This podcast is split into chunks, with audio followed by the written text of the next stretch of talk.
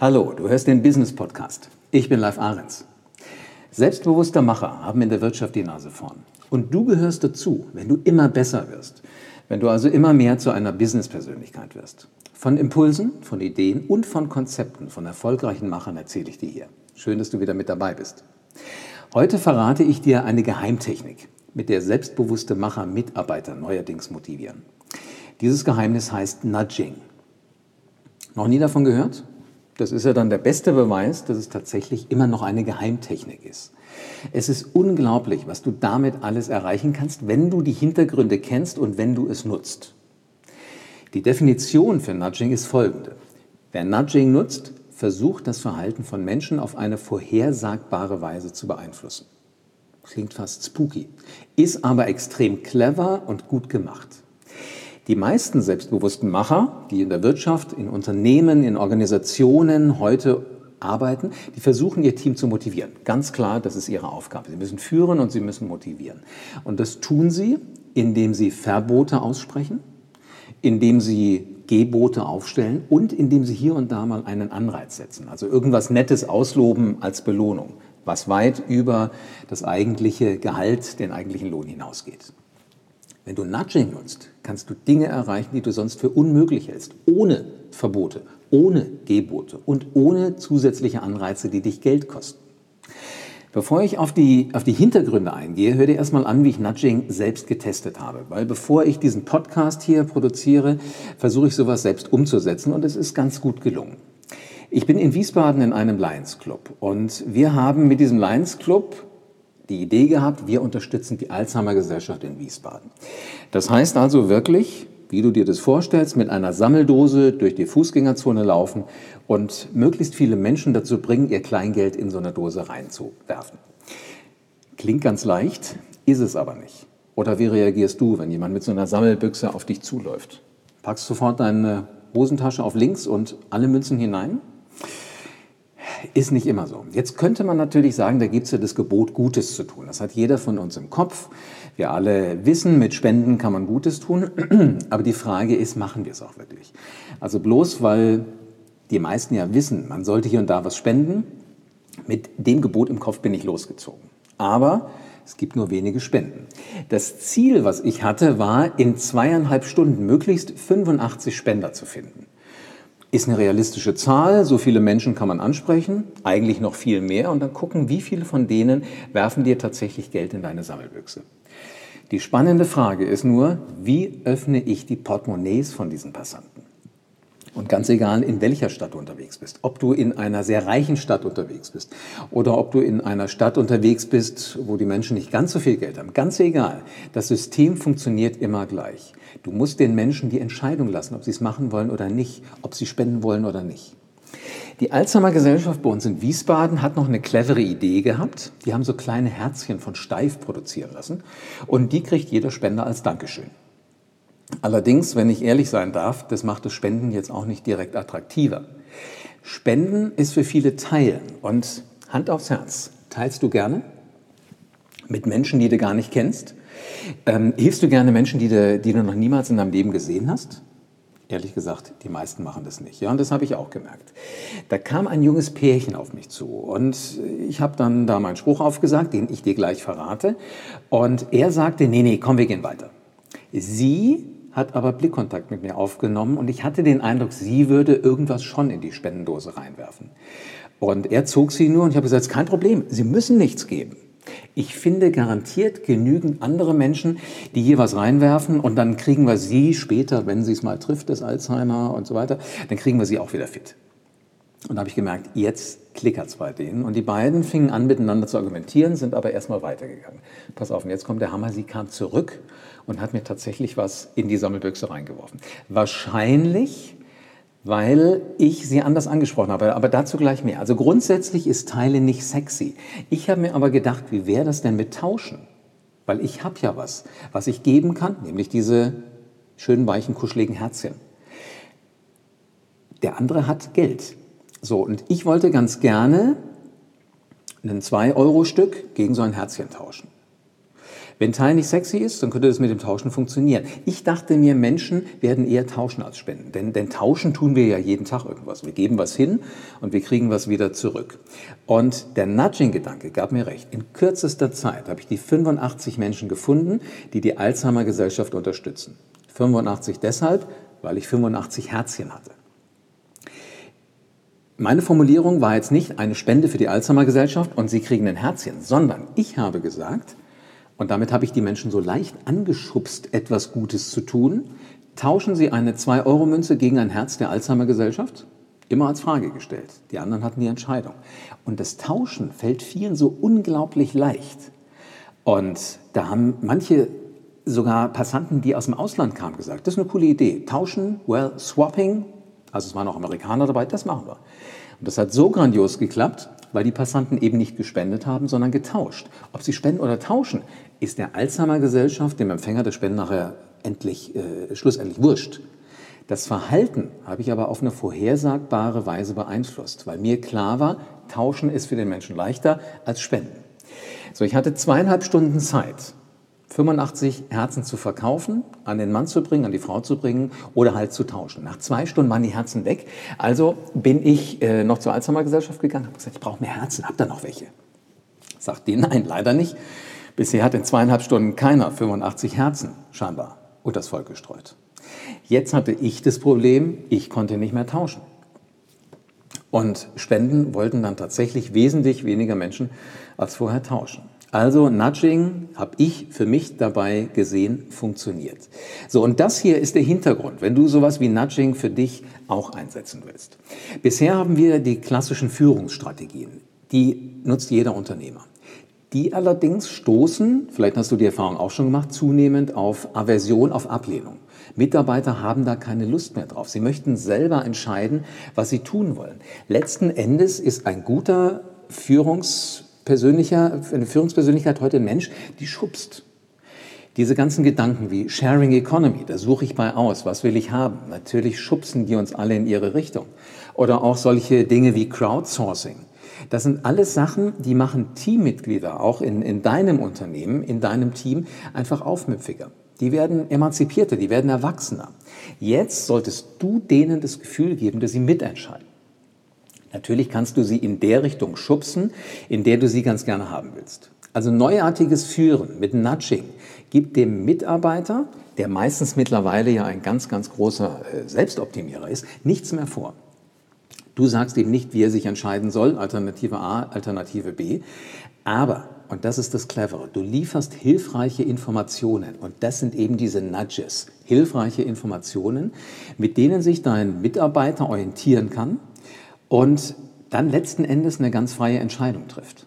Dass du natürlich bei deinen hilfreichen Informationen, Nudges, nicht ganz ähm, wahllos bist, sondern das vorgibst, von dem du denkst, das könnte gut klappen. Das steht ja wohl mal ganz klar im Raum. Das, was dabei entsteht, nennen Psychologen Involvement und intrinsische Motivation. Wenn ich selbst was entscheide als Mitarbeiter, dann mache ich es doch viel, viel lieber. Also so bringe ich mich mit ein. Das ist das, was hinter Involvement steckt. Nudging hilft also mit so ganz kleinen empathischen Dingen im Alltag, genau die nötige Aufmerksamkeit deiner Mitarbeiter zu gewinnen, die du sonst eventuell nicht kriegst. Ist eigentlich eine geniale Idee. Er kommt eigentlich eher aus dem Marketing. Aber mittlerweile kommen die ersten Unternehmer, die ersten Führungskräfte drauf, was ist denn Führen eigentlich anderes als Marketing? Ich muss meine Ideen meinen Mitarbeitern verkaufen. Und je cleverer ich das anstelle, desto höher ist die Wahrscheinlichkeit, dass ich nachher die Mitarbeiter dahin kriege, dass sie das tun, was ich will, was meinem Unternehmen gut tut.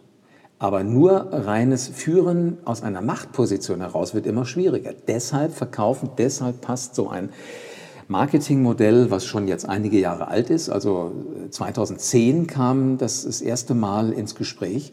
Aber genau das, was wir heute brauchen. Also, Nudging steht für sanftes Schubsen. Ähm, ein Schubsen, was die Menschen, die du schubst, gar nicht merken. Vielleicht eher so ein, so ein auf die Schulter klopfen und in die richtige Richtung steuern. Diese richtige Richtung, das ist wichtig. Nudging geht von einer Binsenweisheit aus. Und das weißt du auch. Der Mensch der Mitarbeiter ist von Grund aus faul. Hm? Er ist träge. Wir haben Sorge, dass wir falsche Entscheidungen treffen oder dass wir bequemere Dinge einfach nicht mehr machen können.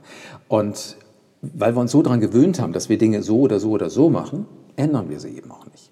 Jetzt musst du also den Grund geben, warum ein Mitarbeiter etwas ändern sollte. Also was wie Nudging hast du auch schon erlebt. Du hast es noch nicht gemerkt. Wenn es gut gemacht ist, hast du es nicht gemerkt. Wenn Obst im Supermarkt, Obst, das weg muss, weil davon einfach zu viel da ist, wo dir der Verkäufer gerne ans Herz legen möchte, das solltest du nehmen.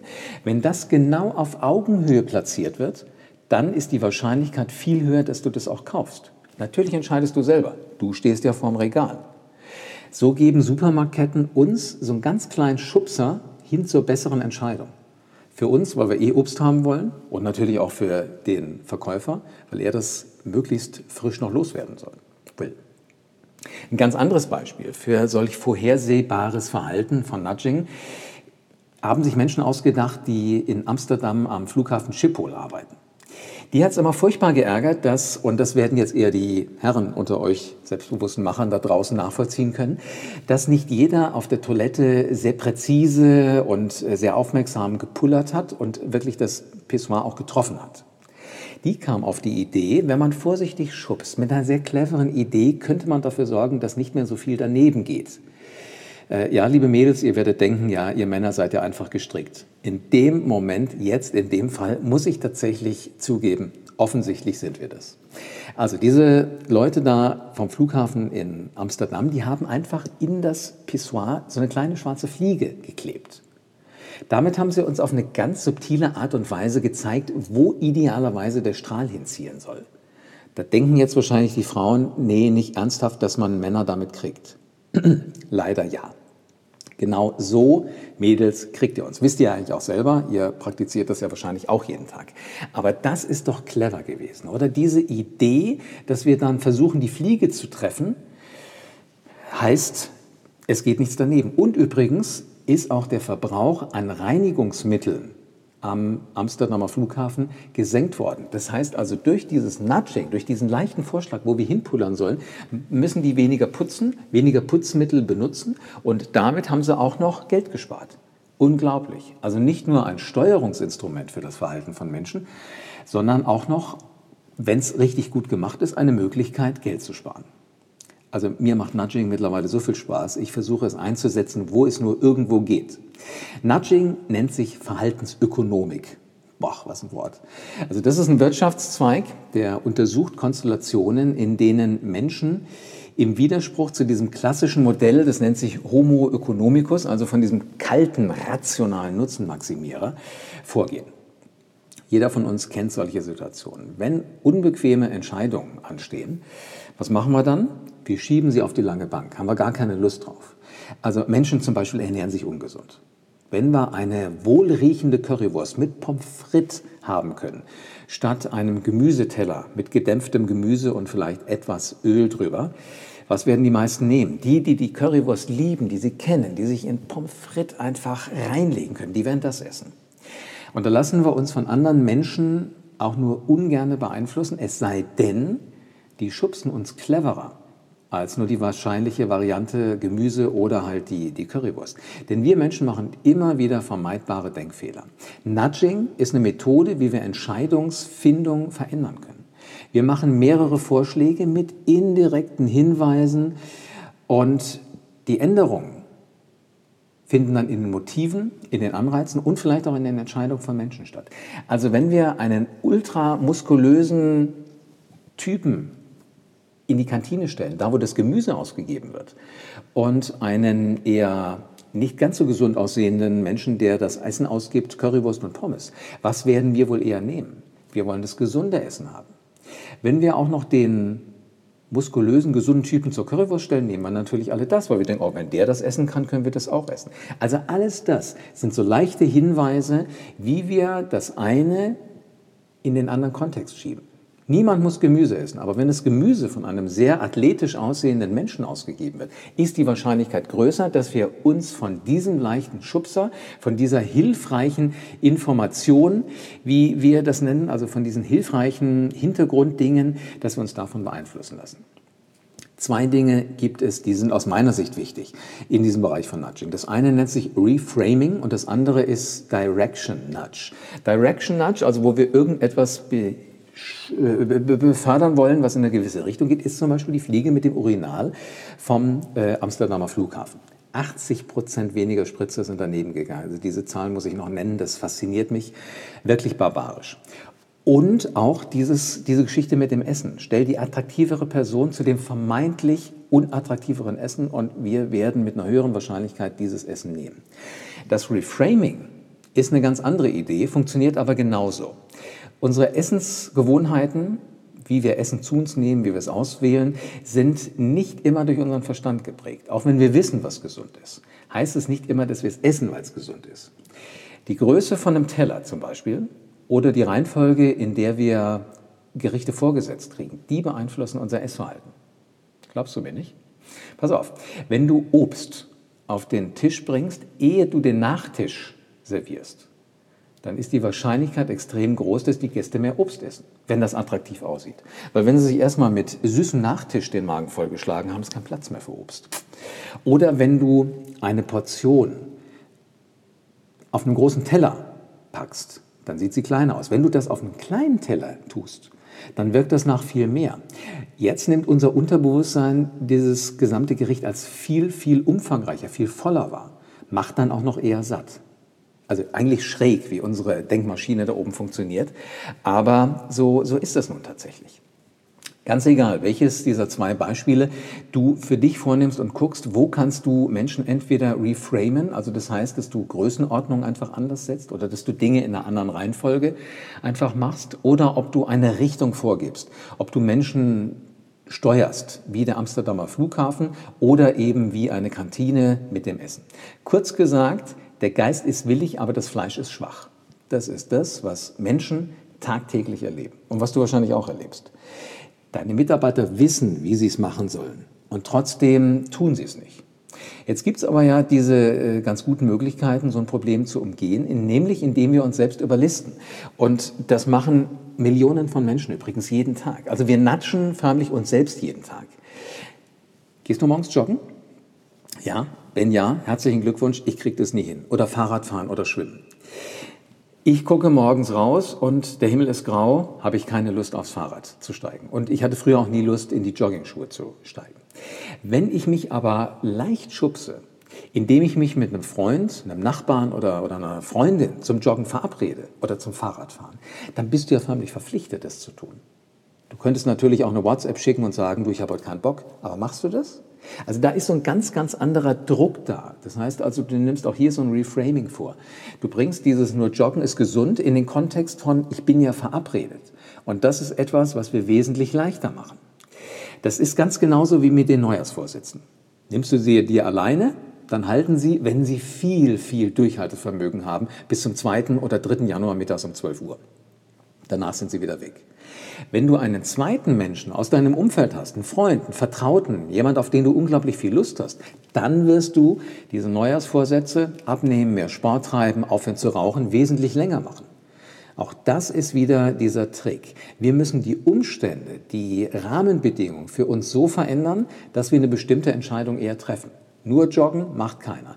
Joggen, weil Freund, Freundin wartet auf dich, dann bist du eher bereit, sowas zu tun. Also letzten Endes wirst du in deinem ganzen Leben häufiger den Rahmen einfach leicht verschieben. Und das ist das, was unglaublich interessant ist. Also ich finde, Nudging ist ein Thema, das muss man kennen. Und wenn du jetzt Appetit gekriegt hast, ursprünglich kommt es ja aus der Werbung, also wenn du Appetit gekriegt hast, es gibt ein Buch dazu.